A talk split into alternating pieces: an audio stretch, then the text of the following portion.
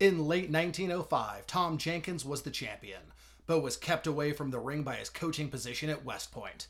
Will he fight to get away from a steady paycheck and back into competition? I mean, would you? Either way, this is the story of Tom Jenkins, Part 8. Crazy territory stories, double crosses, and swerves. Pro wrestling history nerds. You did it. You're here. I mean, you're there, but you're listening. At least I hope you're listening. Did you press the button by accident? Is the mute button on? Goodness gracious, I hope not. What am I talking about? Who am I? My name is Nick Gossert. I am a pro wrestling booker. I am a pro wrestling promoter. Sometimes I'm a pro wrestling ring announcer, but more importantly for today, I am a pro wrestling historian, and we are here to plumb the deep riches, the lore, the tales, the truths, the lies of the history of professional wrestling. And there is plenty of that to go around, especially when we get into a story in this much detail because as you noticed when you looked up the episode, this is part 8 of the story of Tom Jenkins. This is one of the most in depth things I will probably ever do about a single person, and why am I doing that? Partially because I find this man fascinating. I find his career fascinating. I find his context and history fascinating because he's one of those guys that gets kind of I don't know, glossed over because he's one of those kind of bridges between the 19th and the 20th century. He's that guy who was the the man in catch as catch can wrestling in America post you know the Evan Lewis Farmer Burns heights and right as Gotch and Hackenschmidt you know began their rivalry. So for a number of years he was the best wrestler in the United States. He was the biggest wrestling star in the United States. He was the highest mountain that a competitor would need to hike in order to possibly get a title shot. That metaphor was labored, but I'm leaving it in because why not? But when you look at like a survey history of professional wrestling, usually Jenkins gets like a paragraph and a half, mostly about how he had a glass eye to make him more of a novelty act than anything else. Otherwise, he becomes background noise to a man like Frank Gotch. And that's understandable if you're trying to simplify history. The problem is, history is not simple, it is complicated. People are complicated, societies are complicated, so why should this be any different? Hence, my desire to get in depth as possible and apparently, from the numbers, I can tell that you are equally fascinated as I am. Otherwise, you just download the episode and don't listen to it. Still, thanks for the download numbers, but that would be hurtful. The other reason I'm going into this is because I covered a lot of the pioneer era back in the early days of this podcast but I didn't do it very well. I would read history books written by other authors, and I would take their work and their opinions at face value, and that was a bit of a mistake. And that's not saying that those writers, those historians, those people were bad, did bad work, had bad assumptions about who was what and doing why and where.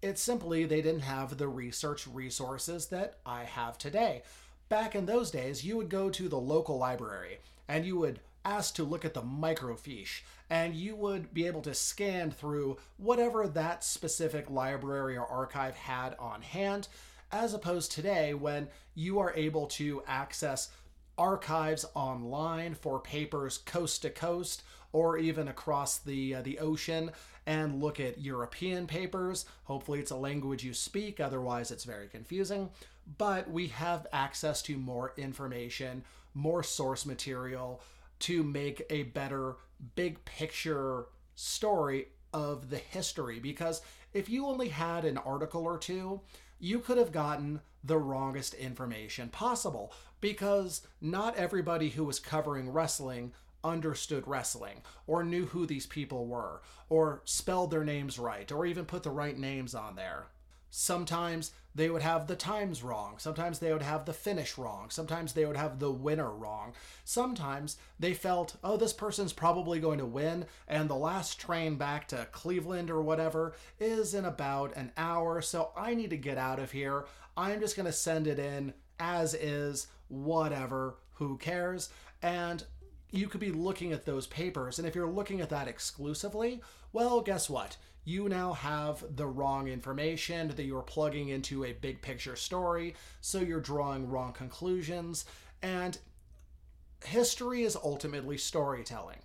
A historian is taking his opinions, his hypotheses, much like a scientist, and applying it to the story he is telling through the facts he has uncovered and correlated. And that is what a historian does, trying to present the best, most truthful story as is humanly possible. So that's what I'm doing now, as opposed to what I was doing a couple years ago.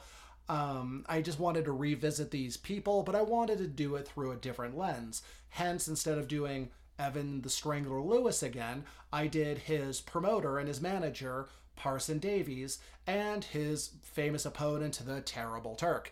Instead of doing William Muldoon again, I went through the lens of Clarence Whistler. And like I said, the Gotch and Hackenschmidt series from earlier in this podcast.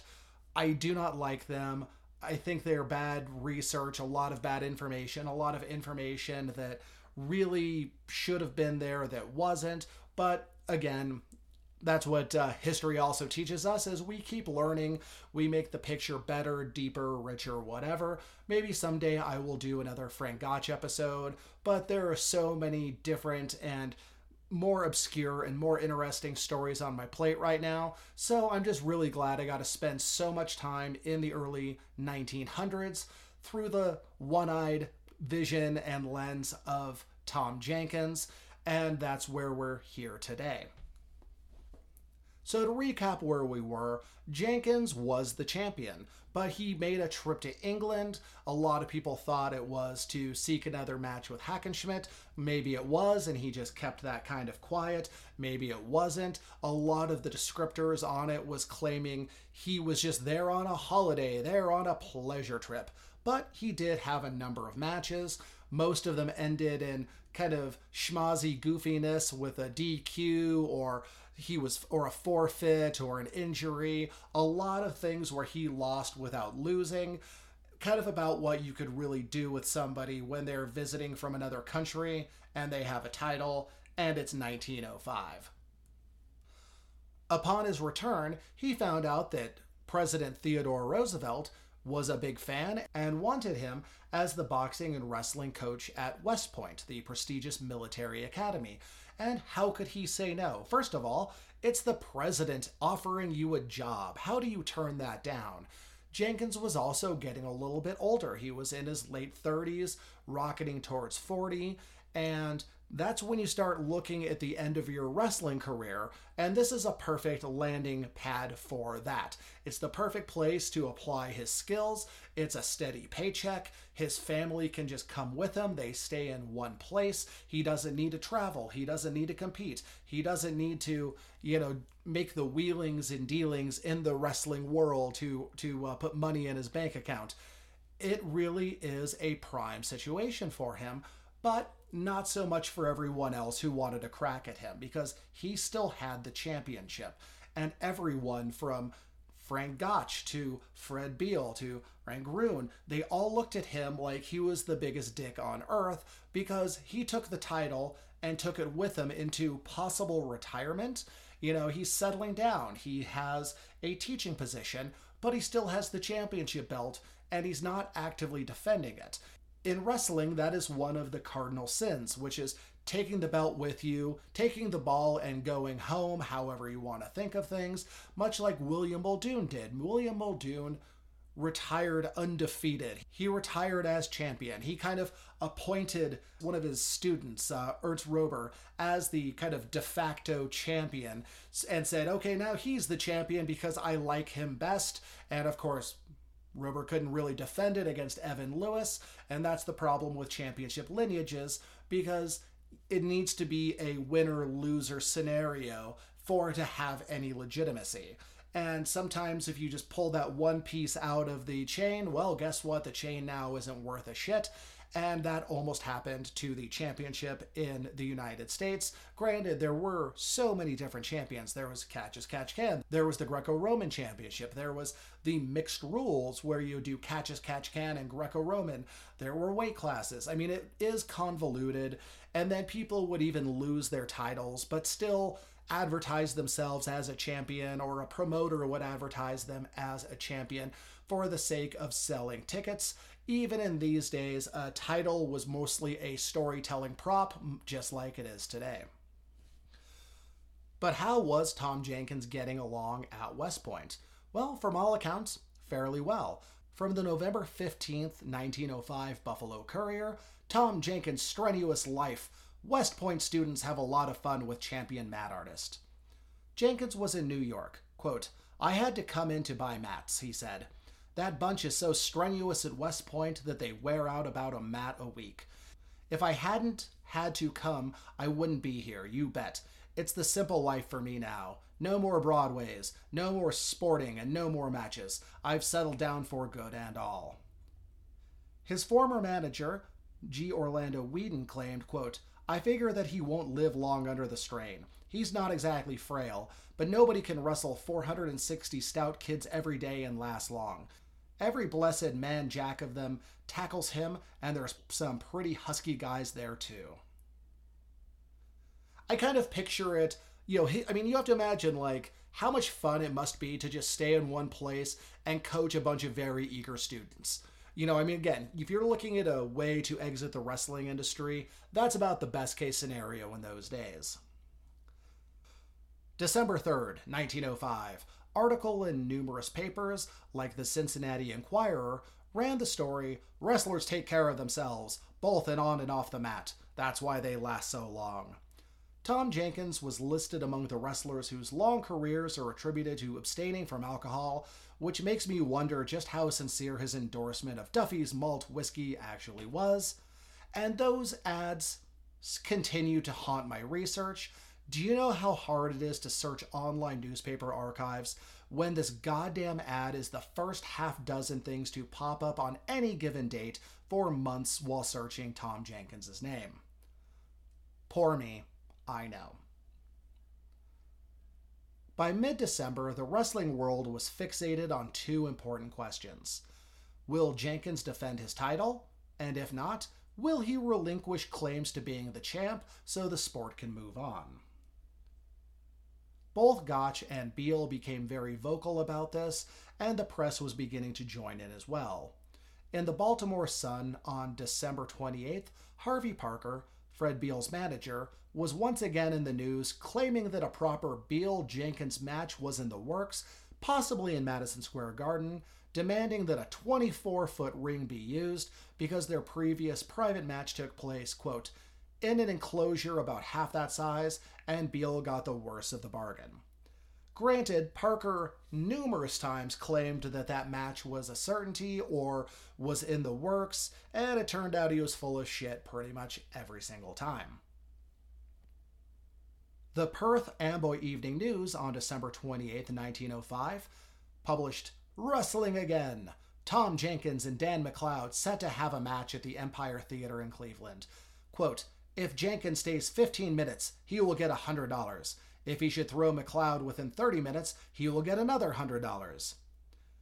According to the Buffalo Times on December 30th, quote, they wrestled for 30 minutes, but Jenkins couldn't do a thing with the sturdy Scot, though he tried his level best. And this begs the question was this a work or a shoot? Was Jenkins just a fading athlete on the wrong side of 40, or close to 40, or 40 exactly, depending on which version of his uh, birthday you want to acknowledge, and who was too busy coaching to compete, or was he just doing a job without looking too bad in the process? It's a case where Dan McLeod is even older than he was. He's been around longer, and Jenkins won the long series between them. So it seems weird for Jenkins, who is the champion, to come in and have to do an outlast him kind of thing. It seems weird, but it also, again, just could be a payday, could be his way of keeping active enough to legitimize him as the title holder. It's kind of like how studios would churn out a really bad, you know, superhero or horror movie every few years just to maintain the intellectual property rights. Otherwise, they would expire because they're just sitting on the shelf. Either way, according to the Vancouver Providence, 2,000 spectators watched the contest which means that whatever the drama backstage, in the scene, the politicking, whatever, there was enough interest in the men themselves that people would buy tickets to see them compete. On January 5th, 1906, the Asheville Citizen Times, the latest yarn is that Donaldson is Tom Jenkins, speculating that Ole Donaldson, a mysterious Swedish wrestler, was none other than Tom Jenkins under a fake name. The main roadblock for this argument was Jenkins having a mustache even in recent photos, but as one goofball was quoted as saying, Well, couldn't he shave it off if he wanted to ring in? On January 9th, Charles Olson beat Ole Danielson, who, again, was not Tom Jenkins. I mean, this guy wasn't even working under a mask and, or anything. And people are like, oh, that's clearly Tom Jenkins, you know, under a different name. Why would Tom Jenkins need to wrestle under a different name unless he was sneaking out of West Point at night? Which is something you would actually see many years later with military wrestlers sneaking out, working under fake names, working under masks to protect their identities, but these were the days of trains. You couldn't exactly sneak out, get halfway across the country, perform, and sneak back by dawn. So, yeah, probably not the same guy. And the shit talking with Fred Beal was still in the press. The January 6th Waterbury Democrat quoted Jenkins as saying, I will secure a few days' vacation if I can get a match with Fred Beal but I understand that Parker has been in Cleveland saying that I would not wrestle Beal again. Though many thought, much like a writer for the January 11th St. Joseph News Press, that it was all bluster. Quote, Wrestlers Tom Jenkins and Fred Beal were talking like a pair of champagne soaked prima donnas. As a matter of fact, it looks as though neither of these mat artists is anxious to meet the other in a test of supremacy. Quite the zinger. Love it. On January 15th, the Waterbury Democrat claimed that Jenkins was ducking Beal now, and that Jenkins would only wrestle Beal privately, while Harvey Parker, Beal's agent, wanted it in Madison Square Garden. But the sporting press was, to no surprise, fixated on another Jenkins Frank Gotch match. In the January 11th, 1906 Quad City Times, Farmer Burns was quoted as saying that if Gotch had a two month camp with him, he'd beat Jenkins. The same story claimed that Burns had a 20 year old habit of buying an acre of land for around 20 to $30 every time he won a match, but now that it's nearly $100 an acre, he continued to do so. Buy land, they're not making it anymore, as the saying goes. This is actually something, it, same thing with Frank Gotch you would see him buying as much land in Iowa as possible. So by the time he was even remotely close to where he wanted to retire, he had an enormous farm. He had an estate practically. An estate if you, you know, grew corn on it or whatever the fuck, but an impressive investment nonetheless. Again, it's interesting to see that Frank Gotch Jenkins rivalry. They've had plenty of matches already but there's always an angle between two top stars for another match, so long as the build up is done right, so long as the press work is done right, so long as the shit talking is done right. And it's in a different city, a different market. It's the days before you could watch it on YouTube or see GIFs on Twitter. So, by all means, take that match with the proper amount of trash talking, with an interesting story, take it to a different city, and clean the fuck up. The Waterbury Democrat on January 19th covered Jenkins moving his family up to West Point. His wife and two kids made the move from Cleveland to New York now that Tom's position seemed solid enough to do so. And this is something you see in wrestling to this day. You'll see big stars sign with WWE just so they can move their family to Florida and spend most of their time there. It's not an easy life being an athlete or an artist or a musician or anything on the road, especially when you hit the age of having a wife, having kids, and actually giving a shit about them. It's hard to be away from the people you love, especially when you start getting a little bit older. Travel is not easy on you. Being away from your support system is not easy on you. So, again, this was quite the boon to Tom Jenkins to be able to be stationary, to be around his family, assuming he liked his family. I kind of feel like he did, or at least he didn't know them well enough to dislike them because he was traveling so often. March 13th, 1906, the Buffalo Morning Express. Tom Jenkins will come from West Point to wrestle Grun. Speculating that Jenkins will compete, but not against Gotch or Beal, but against the German Fred Grun, who was often described as the physical equal of Hackenschmidt and as the British Catch as Catch Can champion. And on the same date, the Waterbury Democrat published When Tom Jenkins, who claims to be America's foremost wrestler, arose yesterday morn, he was very wroth to discover that another grappler, Fred Grun by name, had cast slurs on his fair name by declaring that the American champion was studiously sidestepping a match with him. Which is some old timey, tough talking words. The overheated wrath of Jenkins finally found an outlet in the following statement, which he sent to the New York World. Quote, I will wrestle Grun at any time and place that he may suggest. I know that I can beat him, and if he can get any money to back him, I will cover any side bet he cares to make on the outcome of the match. The Daily Utah State Journal on March 15, 1906 stated Giant Teuton would annihilate Tom Jenkins. He is nearly six feet tall and weighs 210 pounds. Has good record.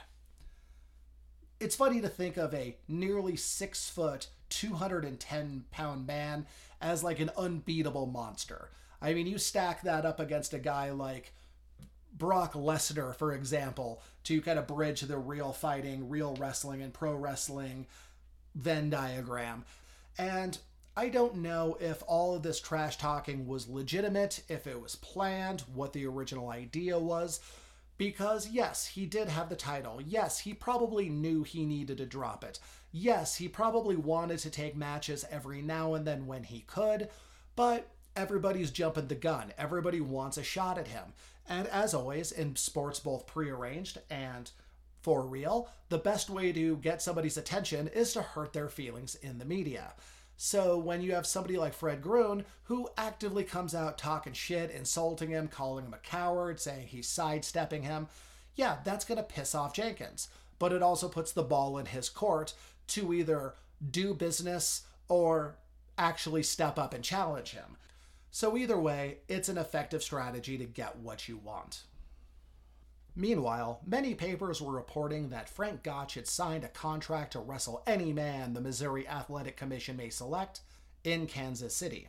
The rumor mill kept bringing Jenkins' name as that opponent. Gotch himself sent a challenge to the New York Mail, printed on March 23, 1906.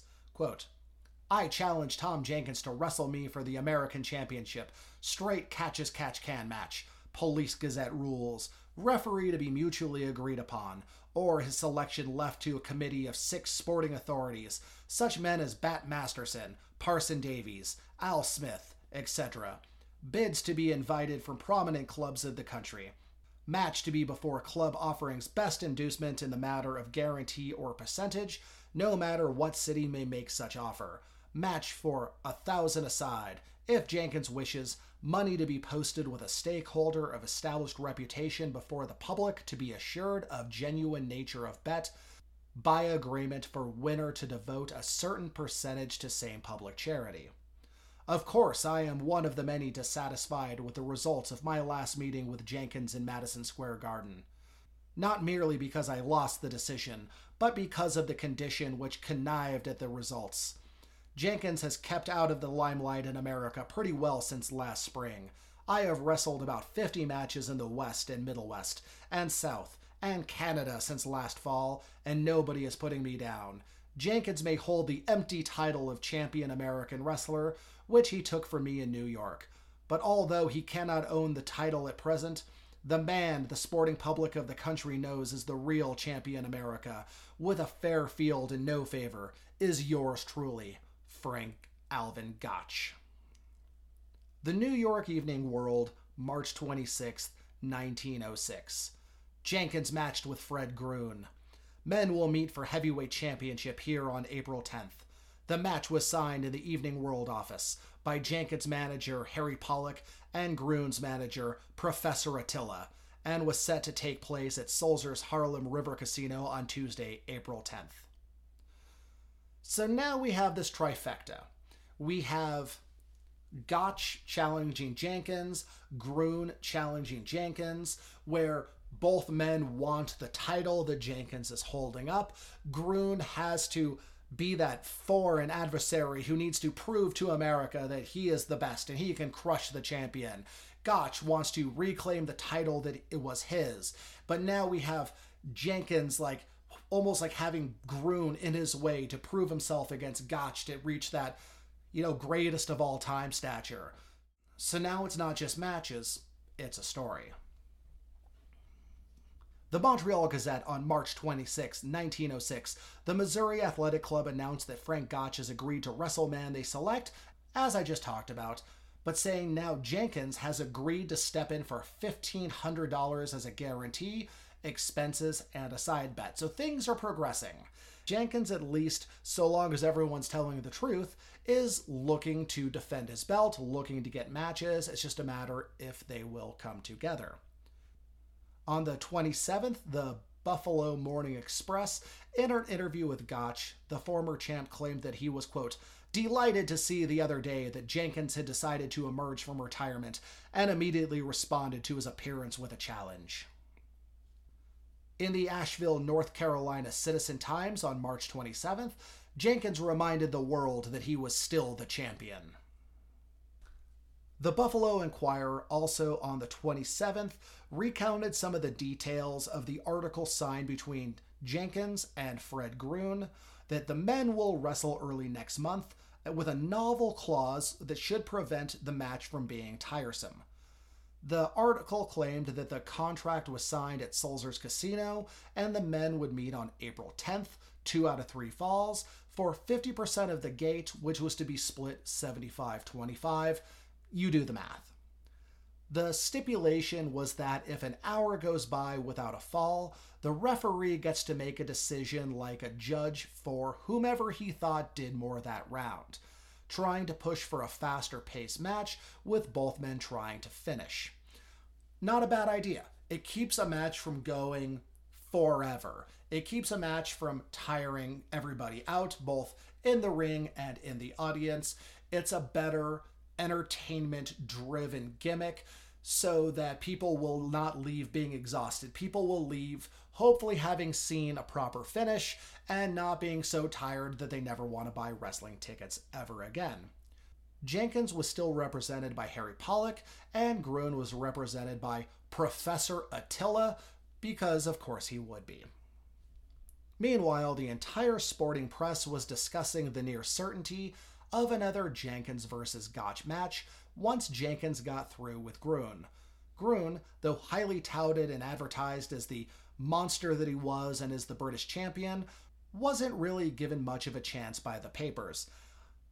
You gotta love pro wrestling where you can you can overlook certain opponents so long as the story is being told properly. You don't expect to see the WWE champ lose on Raw when they're already advertising him for a big pay per view.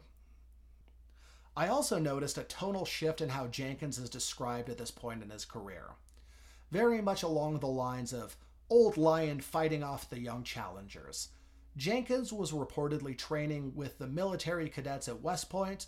Meanwhile, according to the Paterson, New Jersey News on March 30th, Gruen contacted Jenkins' old nemesis, Dan McLeod, to help him train. But fate was about to throw a monkey wrench in these plans. The Topeka Daily Herald on April 4th announced that the Jenkins Gruen match was off Due to Grun injuring himself in a weightlifting exhibition, he wrenched an abdominal muscle while trying to lift 340 pounds.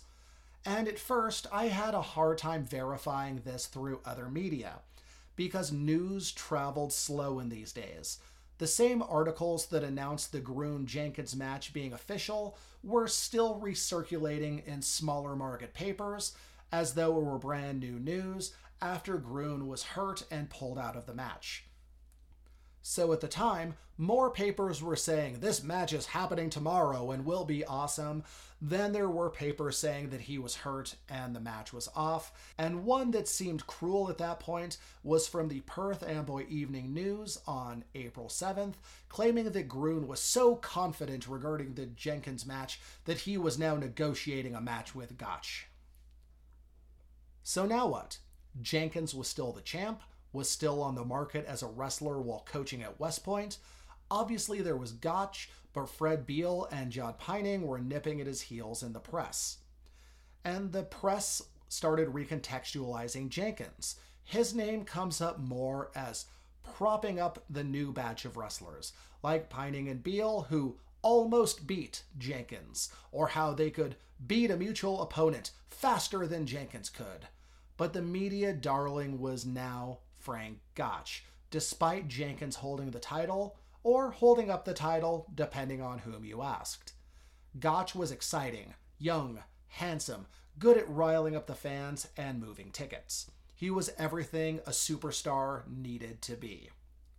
And Jenkins was just sliding into Randy Couture in the mid 2000s territory, a man past his prime who still wins matches and titles, but it's more about who will eventually take him down more than it is about his own merits.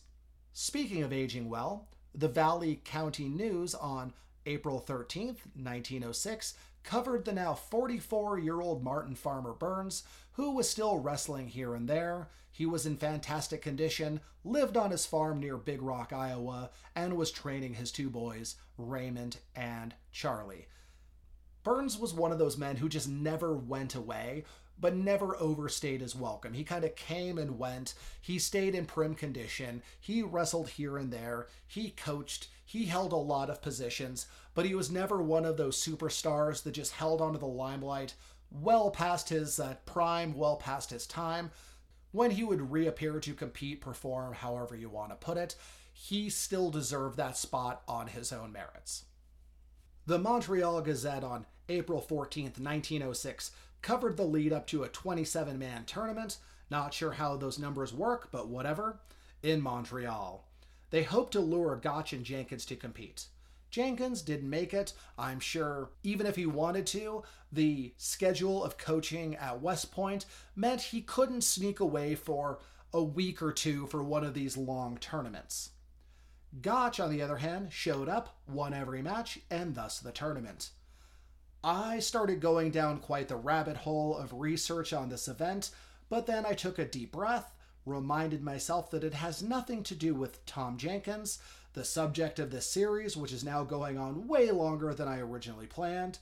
So, yes, eventually I'll go into depth on that tournament, it just won't be today. The Omaha Daily News and other papers on April 15th, 1906, announced the arrival of Karakanov, the Turk, who was in America to challenge Gotch, Jenkins, and Beal. The terrible Turk trope was still alive and well, it just wasn't the same box office draw that it had been even four years earlier. On Tuesday, April 24th, Fred Beal defeated John Piening and then called out both Jenkins and Gotch. It is hard to overstate what a surging star Fred Beal was at this point. He was a legit grappler. He was pure fire in the ring. He was aggressive. He was hungry. And he had a manager who was amazing at talking shit. Parker was one of those great mouthpiece managers, much like what Billy Sandow was for Ed Lewis 15 years later he was able to talk himself into a position that he legitimately deserved and legitimately earned. But when you have a good manager talking a blue streak of shit in the press, you get there a little bit faster. The Washington Post and many other papers published an article on April 29th Wrestlers' Careers of Long Duration. Another one of these pieces you see pretty regularly. We already talked about one earlier in this episode, where people are fascinated at how long a wrestler's career lasts, how long they can compete, how long they appear, how deep into their lives they go, and how well preserved they tend to be because grappling, especially worked grappling, can keep competitors active as long as they look good and feel like competing. This is true of legitimate grapplers, where men like Dan Severn and Randy Couture won UFC titles way past their prime, and pro wrestlers still being active at the highest level possible in their 40s. An old Brazilian jiu jitsu coach of mine once said, Fighting is a career, jiu jitsu is a lifestyle. The same can be said of wrestling where the body mechanics keep you sharp far past your athletic prime, and the exercise keeps your body working at a high level into old age. It also helps that most competitive athletes get into the habit of eating properly, watching out for injuries, taking care of themselves, and tended not to drink or smoke. And then you stack that up against you know baseball players and boxers of the same day who by the time they're in their 40s are massively overweight smoking cigars every day, drunk to the point of embarrassment because they were living the good life because a boxer would only need to fight, you know, a couple times a year once they get to the highest level. Baseball, you know, you don't really need to be a super athlete. You have to be athletic, of course, but the training is completely different. Meanwhile, wrestlers were going, you know, sometimes every week, sometimes twice a week, sometimes three times a week. So there really was no off season. There was no capacity to get fat, get lazy, take some time off without your career and your look going terribly wrong. But I digress. The Kansas City Star on May 13th, 1906, had a huge announcement. Gotch and Jenkins sign. Will wrestle in Convention Hall May 23rd. The same paper, the next day, claimed that Gotch would be arriving at St. Louis soon to begin training. Jenkins would continue to train with his cadets at West Point and intended to retire as champion after beating Gotch. In a legitimate sport, as a fighter, as a grappler, as a boxer, one thing you never want to do is only train with your students. There is a very good reason for that. If you dumped all your knowledge into somebody, that means they don't know more than you do. You need somebody who has different perspectives. You need somebody who has new ideas. You need somebody who is going to push you in a way you've never been pushed before. You need people to wrestle with who aren't in awe of you. You need to have people who are hungry to whoop your ass and instead of not wanting to embarrass their coach in front of everyone else. So it is a strategic mistake. Um, not naming names, but once upon a time, a early UFC champ came out of retirement to fight a more modern fighter at that era. And the old timer pretty much just trained with his students. He didn't bring in outside help. He didn't have a coach that was above him come in and put him through his paces. And to no surprise, he got his ass whooped. But this match was big news because I could actually find news about it. What does that mean? Well, since the Gruen match fell apart, Jenkins was harder and harder to find info about. I'm sure he was happy and busy at West Point, but the headlines about him dwindled down to one or two a day, and then occasionally none. But once another match with Gotch was official, everyone was talking about it, everyone was talking about him. Another thing that made researching Jenkins more difficult in this era was a British boxer with the same name becoming more famous, and yes, this confused the hell out of me because I am not very bright. It was very confusing to find that Tom Jenkins threw hands and beat the shit out of somebody until I read another article or two, and then that cleared it up. So, yeah. So, yes, Different man, different sport, exact same name. Put me in the same position as the Duffy's whiskey ads where it just made the researching go a little bit slower. Poor me. Boo hoo. I know. The Kansas City Times on Thursday, May 17, 1906, announced that Jenkins would arrive that Saturday and would be training at the Blue Diamond headquarters. The same article claimed that Gotch was recovering from his match against Pietro, the Italian wrestler. It's, again, It's always interesting to see some matches clearly being seen as throwaways with no real stakes leading up to the big match, like Gotch versus Jenkins. Nobody was really looking at Petro, the Italian wrestler, to upset Frank Gotch and ruin Gotch's plans for a title match. It was just a throwaway, because again, nobody expects the champ to lose at a house show. The betting for the match was even money leading into the week of the big showdown. It was seen as Gotch being the younger and more aggressive wrestler, and Jenkins relying on his strength, weight, and experience. Gotch was clearly exuding confidence. He told the Kansas City Times, quote, I know that I am going up against the best man in the business, but nevertheless, I will be the champion as soon as our engagement is finished in the convention hall. I have everything to gain and nothing to lose. He is the champion today, but Thursday he will be what is known as an X. The same article from May 22nd reported that, quote, advanced sales of seats for the show, which was commenced at Convention Hall yesterday morning, has been unusually large and everything points to a crowded house. Many mail orders have been received, especially from different points in Iowa. So Gotch's hometown fans were gobbling up tickets from afar, and I wonder how the mail, telegram, whatever fees stacked up against Ticketmaster online sales fees. Are you mad just thinking about those? Me too.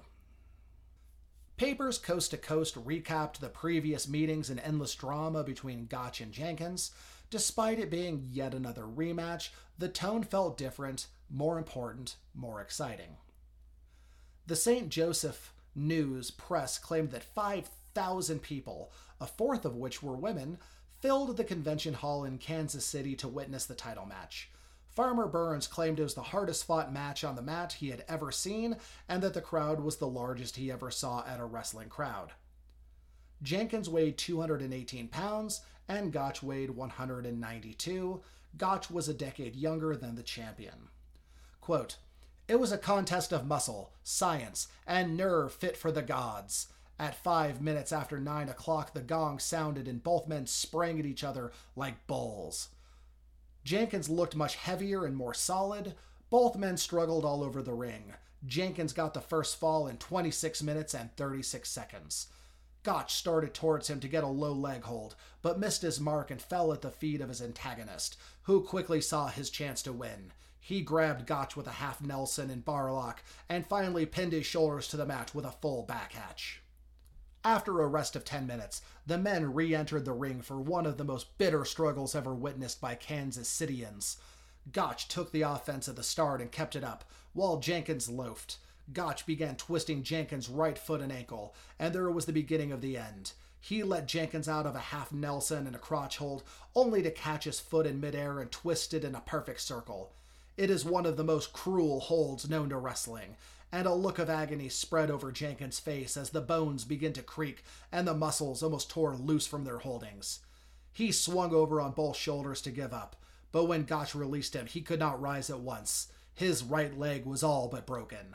The time of the fall was 14 minutes and 30 seconds, and the crowd went wild with cheers for Gotch. The third fall was all for Gotch, and it did not take long to see that a new champion was to leave Convention Hall. The leg which Gotch had given such a twisting was swollen, and Jenkins could hardly bear his weight upon it. Gotch grabbed it the first thing and gave it another turn for good luck. He kept continually at his opponent's leg, and soon the torture began to show on the big champion. With a half Nelson and a crotch hold, Gotch slowly rolled the famous grappler over and pinned both shoulders to the mat after a tussle of 17 minutes and 15 seconds. As referee Dave Porteous patted Gotch on the back, 5,000 people shouted themselves hoarse in honor of the new champion of America. Gotch immediately issued a challenge to Hackenschmidt and, quote, the young champion received an ovation that would make proud a United States Senator. According to the Kansas City Star on May 24th, the match the night before was a record breaking crowd, and Gotch claimed it was a bigger crowd than the match he and Jenkins had at Madison Square Garden. And Gotch knew how to pop the Kansas City fans, saying, quote, Wrestling will always be a popular sport as long as it is in good hands. Keep out the fakers and the public will take to the grappling game better than fighting. I have always been out to win, And that's the reason I am a good drawing card. The Missouri Athletic Club has set a standard, and if they keep up to it, Kansas City will be the greatest wrestling center in America. That's how you get the uh, the crowd on your side, everybody. He claimed that he wanted to wrestle Hackenschmidt in Kansas City and that he would, quote, make him a proposition that he can't dodge. The same issue criticized Jenkins as having looked too fat to be in the best of condition, and he probably did carry more weight than in other championship matches. The Buffalo Morning Express on May 29th quoted Jenkins as saying, The Russian Lion will kill him in references to Gotch's challenge to Hackenschmidt. It was pointed out by several sports writers that Hackenschmidt doesn't bait easily by people calling him out. He was the rare competitor who could turn down top opponents or make them wait it out on his schedule without losing an ounce of clout in the wrestling world. I did find an, an English article where he said, I don't have time for this, I'm booked out until 1908. Whether it was mind games, scouting his opponents properly, making sure the potential opponent wasn't known for pulling shady business moves, or even if Hack was just an asshole, he could withstand a storm of challenges and criticism and still be the top star in Europe. Everyone was waiting with excitement to see what Gotch did next. He had the world of sports wrapped around his finger. He was the champion, he was the top draw, and he was calling out the seemingly unbeatable George Hackenschmidt. But what about Jenkins? Usually there's a back and forth, excuse making, challenges for a rematch, that kind of thing. Or at least a few interviews on the way home. I really didn't find much until the June 3rd Des Moines Register, which, in a greater article about Gotch and Farmer Burns, claimed that Gotch's footlock injured Jenkins so badly that the former champ needed a walking stick to get around, and that, quote, his physicians decided that it would be a month or more before he could even begin training again. What was the story of all this? I'm going to assume it was a work because Jenkins had a steady job, but he was a lightning rod in the press and in the wrestling world because he still had the title. It was important to get the title off of him not just for his own peace of mind, so people would leave him the hell alone. It was important for the wrestling world as a whole, because again, they needed to keep a continuity of the championship lineage. They needed to have a champion who could be competing as often as humanly possible. They needed a champion who could accept challenges that didn't rotate around school holidays at West Point. So this was important both for him as a human being and for the sport as a whole. At least that's the way I see it. And it wasn't until the July 10th Rutland Daily Herald that I finally found Jenkins poking at Gotch for another match, saying he would post a $1,000 forfeit to meet Gotch for a match for 2500 per side anytime within a month. Quote, Jenkins training for the past few months, and Jenkins never had the reputation of ever doing any too much in that direction, has consisted of wrestling cadets at West Point, and of course, they could not give him enough work to keep his weight down. Consequently, he was fat, soft, and with a short supply of wind in his recent match with Gotch, the latter has yet to make answers to Jenkins' challenge. But, meanwhile, Fred Beal was challenging Jenkins. He had been wanting a match with him since before Jenkins left for England after taking a beating in their backroom match. Beal was now a top guy and saw Jenkins as the stepping stone to Gotch. But did Tom Jenkins really want either match? Did the wrestling world at large? What drives a man when he's past his prime and has a steady paycheck and a nice government job? Where does he go from here? And a brief aside from the Newcastle Herald, August 31st, 1906, I found Tom Jenkins' name in an article about work conditions in steel mills, claiming that the toughness he exhibited in the ring was born of his time in the steel mills. It was pretty much a half page article romanticizing what we would now call terrifying and dangerous OSHA violations. From the October 16, 1906 Inter-Ocean, in an article about the upcoming Dan McLeod versus Fred Beal match, it hypes the legend versus young contender angle. but one sentence couldn't have helped Tom Jenkins' self esteem or his image in the wrestling world. Quote, Old timers who witnessed the bouts McLeod had with Evan Lewis, Duncan McMillian, Tom Jenkins, Farmer Burns, and other cracks are looking for him now to throw the Wisconsin man. So Jenkins is being lumped with the legends of the past. Not great when you were seen by many, and maybe even by yourself, as just being half a step behind the title, potentially reclaiming it at some point. And speaking of Farmer Burns, I noticed a resurgence in his career. I, of course, attribute it to Gotch's position as the champion and top star, using Burns in the same capacity the farmer used Gotch in the past a policeman and trusted scout and opponent when needed. The Kansas City Star quoted the former champ on November 26, 1906. Quote, that if Beal throws Gotch, he, Thomas Jefferson Jenkins, will return to the mat and take another try for the championship. Did he mean it? Or was he just talking because that's what he's used to doing? Who can say?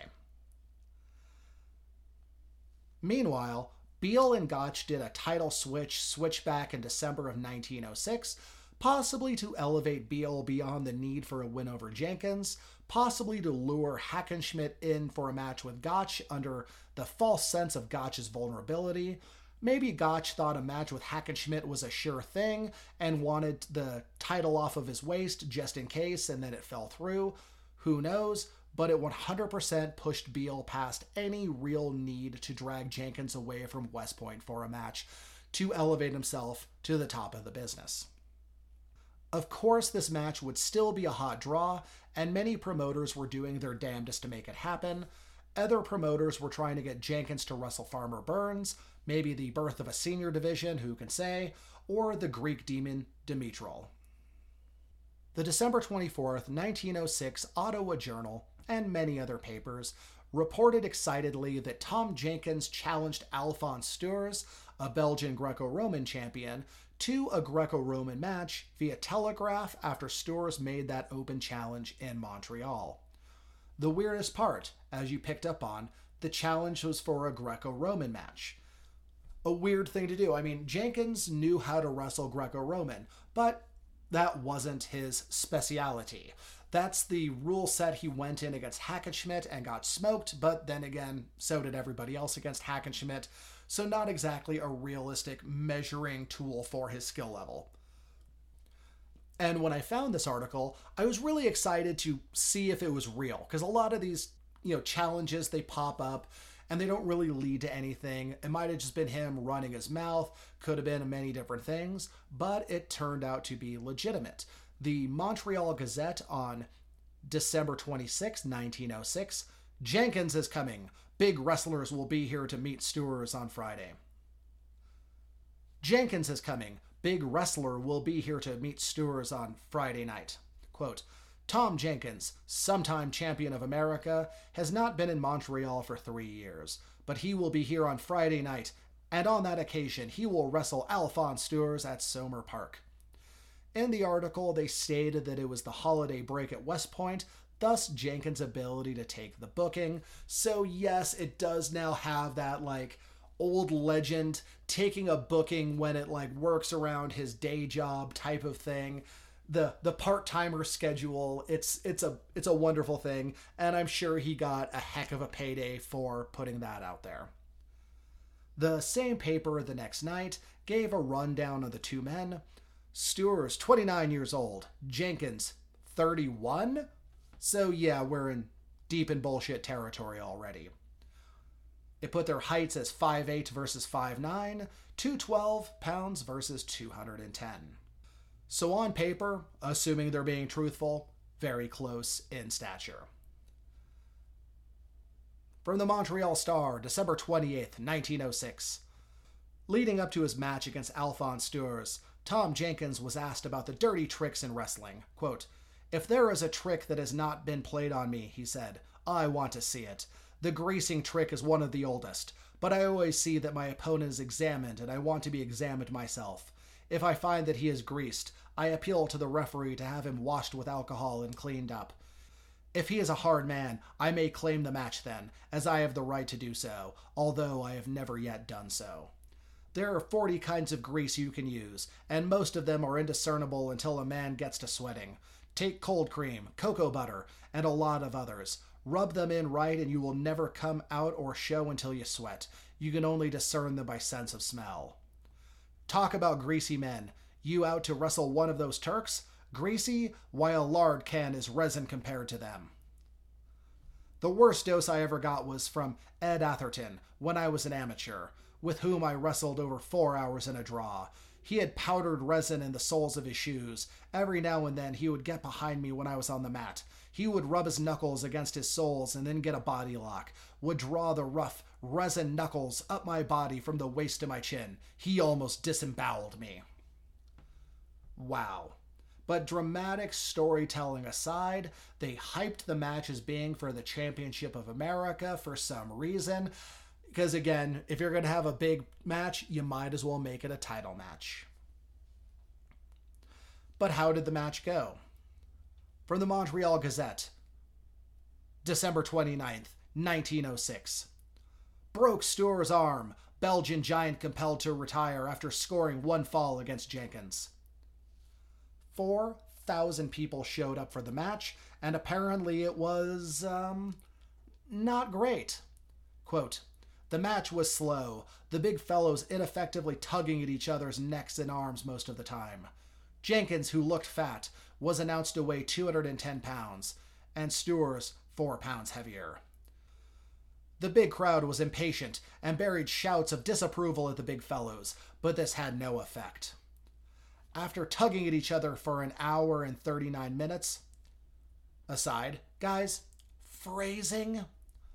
Steurs scored on a flying fall, which was awarded by the referee and disputed by Jenkins. While the wrestlers were on the mat, with Jenkins under, the Belgian threw him over his shoulder. The American landed flat on his shoulders. It looked like a clean flying pin, but Jenkins claimed that only pinfall should count. When he landed on his shoulders, Jenkins was separated by a yard from his opponent. It was claimed that Steurs had an arm injury going into the match, and when the match resumed, Jenkins caught Steurs by his injured arm and gave it a wrench. Steurs wasn't able to continue, and doctors who examined the injured member declared that a bone near the elbow had been fractured the match was declared a no contest in accordance with the European style Greco Roman rules, which Jenkins protested, claiming he should be the winner via forfeit. The crowd, of course, voiced their disapproval, if you will. So, good lord, what a story to tell and how not to tell it.